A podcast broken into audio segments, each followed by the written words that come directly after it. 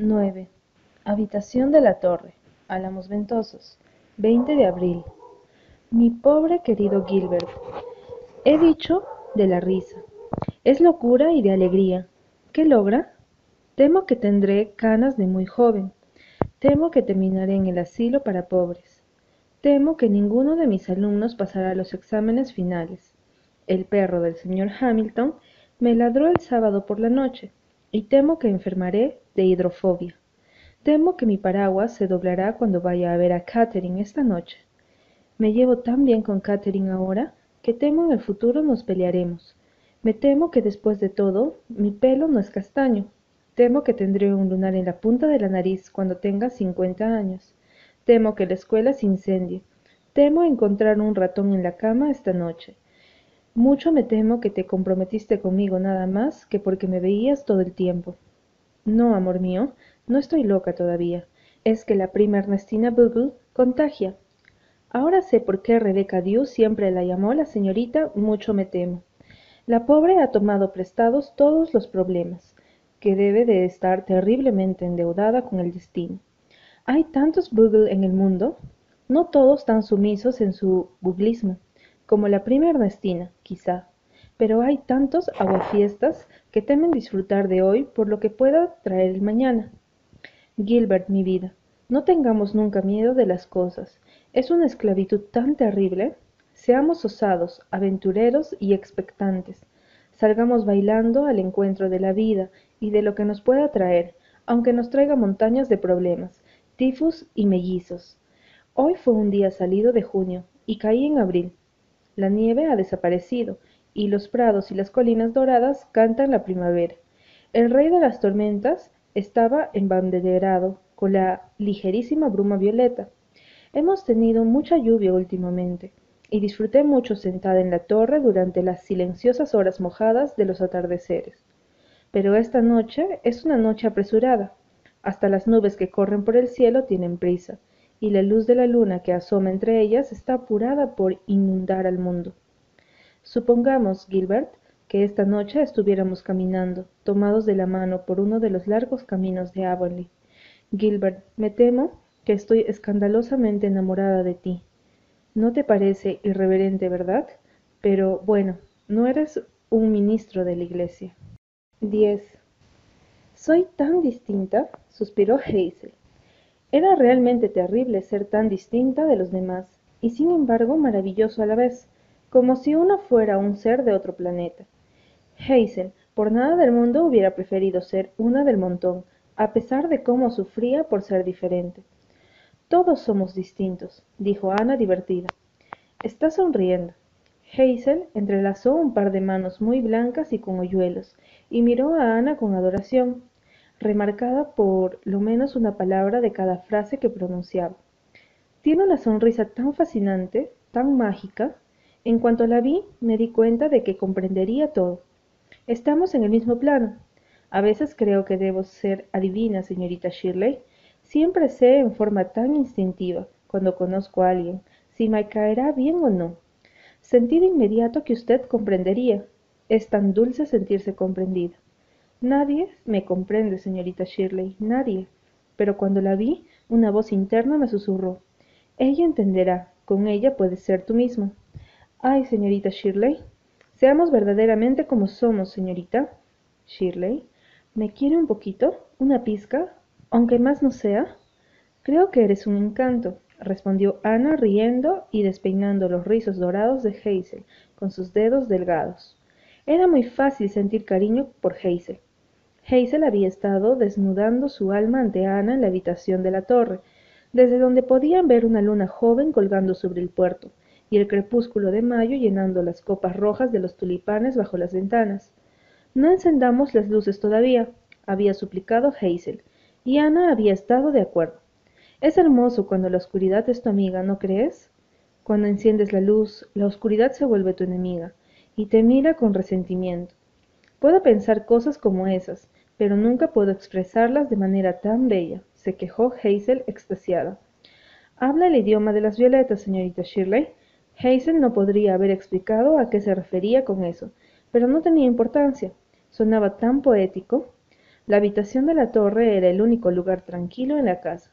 Rebecca Dew había dicho esa mañana, con expresión agobiada, hay que empapelar la sala y el dormitorio libre antes de la reunión de la sociedad de damas, y había procedido a sacar todos los muebles de ambas habitaciones para dejar lugar en empapelador, que luego se negó a venir hasta el día siguiente. Álamos Ventosos era una selva de confusiones, con un solo claro de quietud en la torre. Hazel Marr tenía un notorio enamoramiento juvenil hacia Ana. Los Marr eran nuevos Summerside. Se habían mudado allí desde Charlottetown durante el invierno. Hazel era una rubia de octubre, como le gustaba describirse, con pelo color bronce y ojos castaños, según Rebeca dio. Ya no había servido para nada desde que había descubierto que era guapa, pero Hazel gozaba de mucha popularidad, sobre todo entre los muchachos, que encontraban irresistible la combinación de su pelo y sus ojos. A Ana le resultaba simpática. Más temprano esa tarde se había sentido cansada y algo pesimista, vencida por las actividades de la escuela, pero ahora se sentía descansada, aunque no podría haber dicho si se debía a la brisa de mayo, cargada de perfume de flores de manzano y que entraba por la ventana o la charla de Hazel. Tal vez a ambas cosas, de algún modo, Hazel le recordaba su propia juventud temprana, con todos sus éxtasis ideales y visiones románticas. Hazel tomó la mano de Ana y presionó los labios sobre ella, con gesto reverente. Odio a las personas a quienes quiso antes de mí, señorita Shirley. Odio a las personas a quienes quiere ahora. Quiero que sea exclusivamente mía. ¿No te parece poco razonable, tesoro? Tú quieres a otros, además de quererme a mí. ¿Qué de Terry, por ejemplo? Ay, señorita Shirley, de eso quiero hablarle. Ya no puedo seguir soportándolo en silencio, no puedo. Tengo que hablar con alguien, con alguien que comprenda. Anteanoche salí y di vueltas y vueltas al estanque toda la noche. Bueno, casi hasta las doce. De todos modos, he sufrido lo indecible. Hazel adoptó todo el aspecto trágico que le permitían una carita redonda rosada, ojos de largas pestañas y una aureola de rizos. Pero Hazel, querida, creí que Terry y tú eran felices, que todo estaba arreglado. No se podía culpar a Ana por pensar de ese modo. Durante las tres semanas anteriores, Hazel había derramado en sus oídos palabras extasiadas sobre Terry Garland, pues para Hazel, ¿qué sentido tenía tener un pretendiente si no se podía hablar con alguien de él? Todos piensan eso, replicó Hazel en tono cargado de amargura. Ay, señorita Shirley, la vida está tan llena de problemas desconcertantes. A veces siento deseo de acostarme en alguna parte, en cualquier parte, cruzar las manos y nunca volver a pensar. Pero, ¿qué ha sucedido, querida? Nada y todo. Ay, señorita Shirley, ¿puedo hablarle de ello? ¿Puedo contarle todo? Claro que sí, chiquilla. No tengo ante quién desnudar mi alma, declaró Hazel con aire patético salvo en mi diario, por supuesto. ¿Me permitirá mostrarle mi diario algún día, señorita Shirley? Es una autorrevelación, y sin embargo no puedo escribir lo que me queda el alma. Me, me ahoga. Hazel se aferró al cuello teatralmente. Claro que me gustaría verlo, si es lo que quieres. Pero, ¿qué ha pasado entre Terry y tú?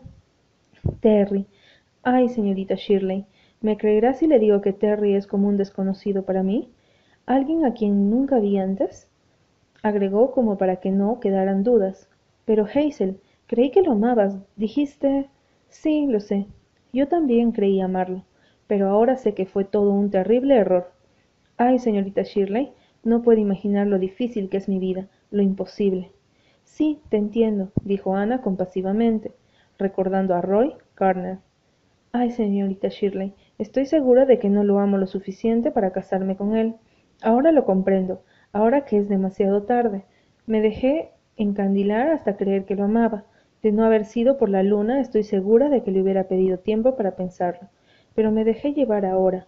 Ahora lo veo muy bien. Ay, tendré que escapar. Tendré que hacer algo desesperado. Pero Hazel, querida, si sientes que te has equivocado, ¿por qué no decírselo? Ay, señorita Shirley, no podría. Lo mataría. Me adora, sencillamente. No hay escapatoria. Y Terry está comenzando a hablar de casamiento. Piénselo, una chiquilla como yo, apenas tengo 17 años. Todas mis amigas a las que les he contado el secreto de mi compromiso me felicitaron, y es toda una farsa. Creen que Terry es un gran partido porque heredará diez mil dólares cuando cumpla 25 años. Se los dejó su abuela, como si me importara algo tan sórdido como el dinero. Ay, señorita Shirley, ¿por qué es este un mundo tan mercenario? ¿Por qué? Supongo que es mercenario en algunos aspectos, pero no en todos, Hazel. Y si te sientes así respecto de Terry, bueno, todos nos equivocamos a veces, es muy difícil reconocer lo que queremos. Sí, ¿no es cierto? Sabía que me comprendería. Yo creí amarlo, señorita Shirley. La primera vez que lo vi me quedé sentada contemplándolo toda la tarde. Cuando sus ojos se topaban con los míos, me golpeaban oleadas de sensaciones. Era tan apuesto. Aunque aún entonces me pareció que tenía el pelo demasiado rizado y las pestañas demasiado rubias. Eso debería haberme servido de advertencia, pero siempre pongo el alma en todo, ¿sabe? Soy tan intensa. Me estremecía de éxtasis saber que se me acercaba, y ahora no siento nada, nada. Ay, he envejecido en esta semana, señorita Shirley, he envejecido. No he comido casi nada desde que nos comprometimos. Mi madre podría contárselo. Estoy segura de que no lo amo lo suficiente como para casarme con él. Puedo tener dudas sobre muchas cosas, pero eso lo sé con absoluta certeza. Entonces no deberías... Aún en aquella noche de luna, cuando me propuso casamiento, yo estaba pensando en qué vestido usaría para la fiesta de disfraces de John Pringle. Pensaba que sería bonito ir como reina de mayo, en verde pálido, con una faja en verde más oscuro y una corona de rosas color rosado pálido en el pelo, y una caña decorada con rosas y cintas verdes y rosadas. ¿No hubiera sido encantador? Y después el tío de John tuvo que morirse, y John no pudo dar la fiesta. Después de todo, así que de nada sirvió. Pero lo importante es que realmente no puedo haberlo amado, si mis pensamientos vagaban de esa forma, ¿no cree? No lo sé. A veces los pensamientos nos juegan malas pasadas. Realmente creo que no quiero casarme en absoluto, señorita Shirley. Por casualidad, ¿tiene un palillo de naranjo a mano? Gracias. Tengo las uñas desparejas. Bien puedo limármelas mientras hablo. ¿No es agradable estar intercambiando confidencias de este modo? Son tan pocas las oportunidades que tenemos. El mundo se entromete tanto. Bien, ¿en qué estaba? Ah, sí, Terry. ¿Qué voy a hacer, señorita Shirley? Quiero que me dé un consejo. Ay, me siento como una criatura atrapada. Pero Hazel, es tan sencillo. No, no es nada sencillo, señorita Shirley. Es terriblemente complicado. Mamá está escandalosamente complacida, pero la tía Jane no. Terry no le gusta y todos dicen que ella es una mujer de buen juicio. No quiere casarme con nadie. Soy ambiciosa. Quiero una carrera. A veces pienso que me gustaría ser monja. ¿No sería maravilloso ser la novia del cielo? La Iglesia católica es tan pintoresca, ¿no cree? Pero claro, no soy católica, y de todos modos no se podría llamarlo una carrera. Siempre pensé que me gustaría ser enfermera. Es una profesión tan romántica, ¿no le parece? acariciar frentes afiebradas y todo eso, y un paciente millonario que se enamora de mí y me lleva a pasar la luna de miel en una casa veraniega a la costa del Mediterráneo, bajo el sol de la mañana. Me he visto así, sueños tontos quizá, pero ay, tan dulces. No puedo renunciar a ellos por la prosaica realidad del matrimonio con Terry Garland y una vida en Summerside. Hazel se estremeció ante la idea y se examinó una uña con ojo crítico. Supongo que comenzó a decir Ana. No tenemos nada en común, ¿sabe, señorita Shirley? Él es diferente a la poesía y al romance, y para mí son la vida. A veces pienso que debo de ser una reencarnación de Cleopatra, o sería Elena de Troya. En fin, una de esas mujeres lánguidas y seductoras. Tengo pensamientos y sensaciones tan maravillosos, no sé de dónde me vienen, si esa no es la explicación. Y Terry es tan pragmático, no puede ser la reencarnación de nadie. Lo que dijo cuando le contesté sobre la pluma de escribir de Vera Fry lo demuestran, ¿no cree? Es que nunca oí hablar de la pluma de escribir de Vera Fry, dijo Ana con paciencia. ¿De veras? Creí que se lo había contado. Le he contado tantas cosas. El novio de Vera le regaló una pluma de escribir que había hecho con una pluma caída de un ala de cuervo que encontró en el suelo. Él dijo, que tu espíritu se eleve al cielo con ella cada vez que lo usas, como el pájaro que una vez lo llevó. ¿No fue absolutamente maravilloso?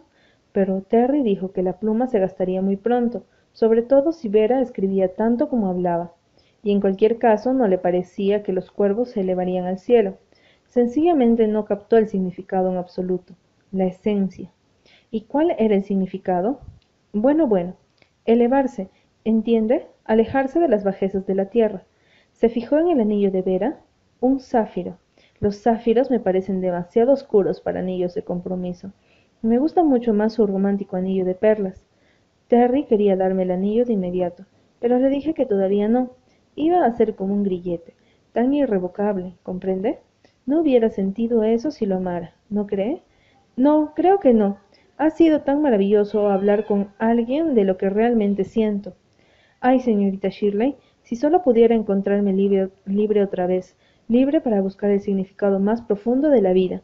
Terry no sabría de qué estoy hablando si le dijese eso, y sé que tiene mal carácter como todos los Garland.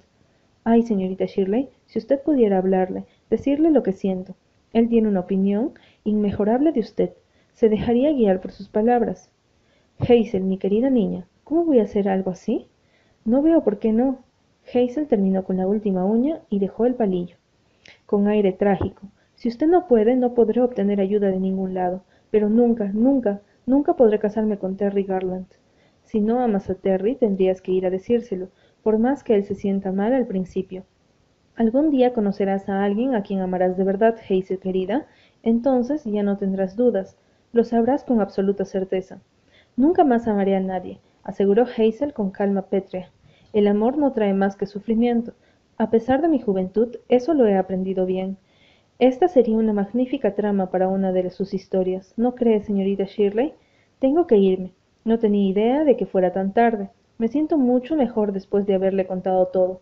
Tocado tu alma en la tierra de las sombras, como dice Shakespeare. Creo que era Paulina Johnson, la corrigió Ana suavemente. Bueno, sabía que era alguien, alguien que había vivido.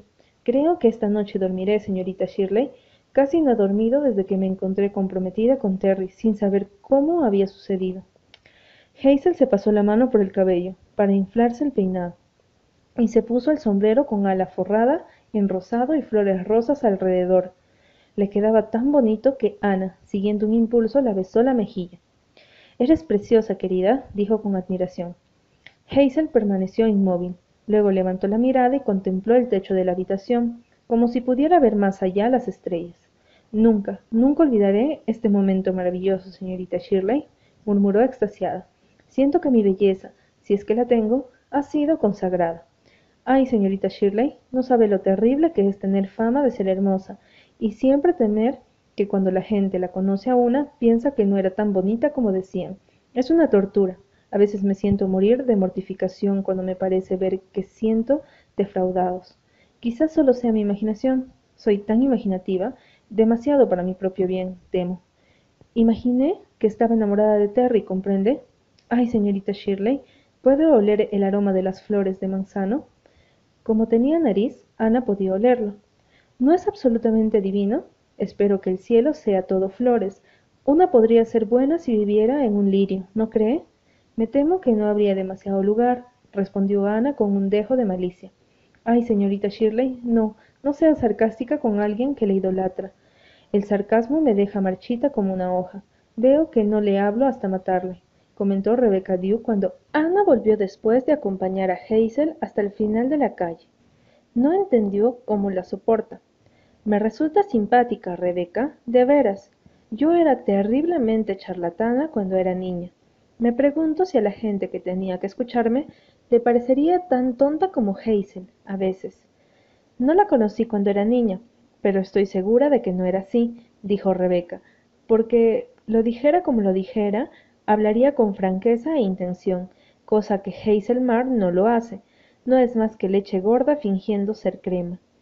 Sí, claro, a todo le da un aire dramático, como la mayoría de las chicas, pero creo que algunas cosas las dice en serio, replicó Ana. Pensaba en Terry. Tal vez creía que Hazel hablaba con sinceridad respecto a él, porque ella no tenía la mejor de las opiniones sobre el mencionado Terry. Ana opinaba que Hazel se desperdiciaría con él, a pesar de los diez mil dólares que heredaría. Consideraba a Terry un muchacho apuesto, algo débil que se enamoraría de la primera chica que le hiciera una caída de ojos, y con la misma facilidad pasaría a enamorarse de la siguiente, si la primera lo rechazaba o lo dejaba solo demasiado tiempo.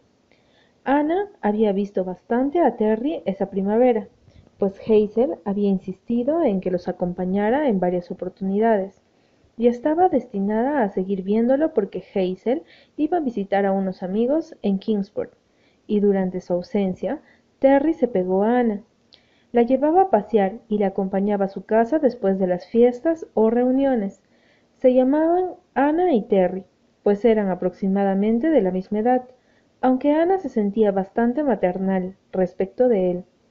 Terry estaba encantado de que la inteligente señorita Shirley disfrutara de su compañía, y la noche de la fiesta de Mike Connelly, en un jardín iluminado por la luna, sobre el cual bailaban las sombras de las acacias, se puso tan sentimental que Ana, divertida, le recordó a la ausente Hazel.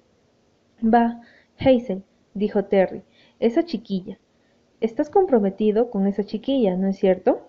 replicó Ana con severidad. En realidad, no, fueron tonterías. Creo que me dejé llevar por la luna. Ana pensó rápidamente. Si a Terry realmente le importaba tanto poco Hazel, era mejor librar a la joven de él. Tal vez esta fuera una oportunidad dorada para salvarlos a ambos del tonto enredo en el que se habían metido y del que ninguno de los dos parecía poder salir. Por supuesto, continuó Terry, que había malentendido su silencio. Estoy en un lío, lo admito. Creo que Hazel me ha tomado muy en serio y no sé cómo hacerle ver su error. Ana, impulsiva como siempre, adoptó su aire más maternal. Terry, ambos son un par de niños jugando a los adultos. Hazel siente tan poco por ti como tú por ella. Aparentemente la luna os afectó a ambos. Ella quiere quedar libre, pero teme decírtelo y herir tus sentimientos. Es solo una chiquilla romántica y confundida, y tú eres un muchacho enamorado del amor. Algún día ambos se reirán a carcajadas recordándolo. Creo que me salió muy bien, pensó Ana complacida. Terry dejó escapar un suspiro. Me has quitado un peso de encima, Ana. Hazel es una dulzura, por supuesto, y por nada del mundo querría herirla, pero hace varias semanas que he tomado conciencia de mí, de nuestro error cuando uno conoce a una mujer a la mujer, no vas a irte todavía, ¿verdad, Ana? ¿Acaso vamos a despreciar esta hermosa luna? Pareces una rosa blanca bajo la luna, Ana.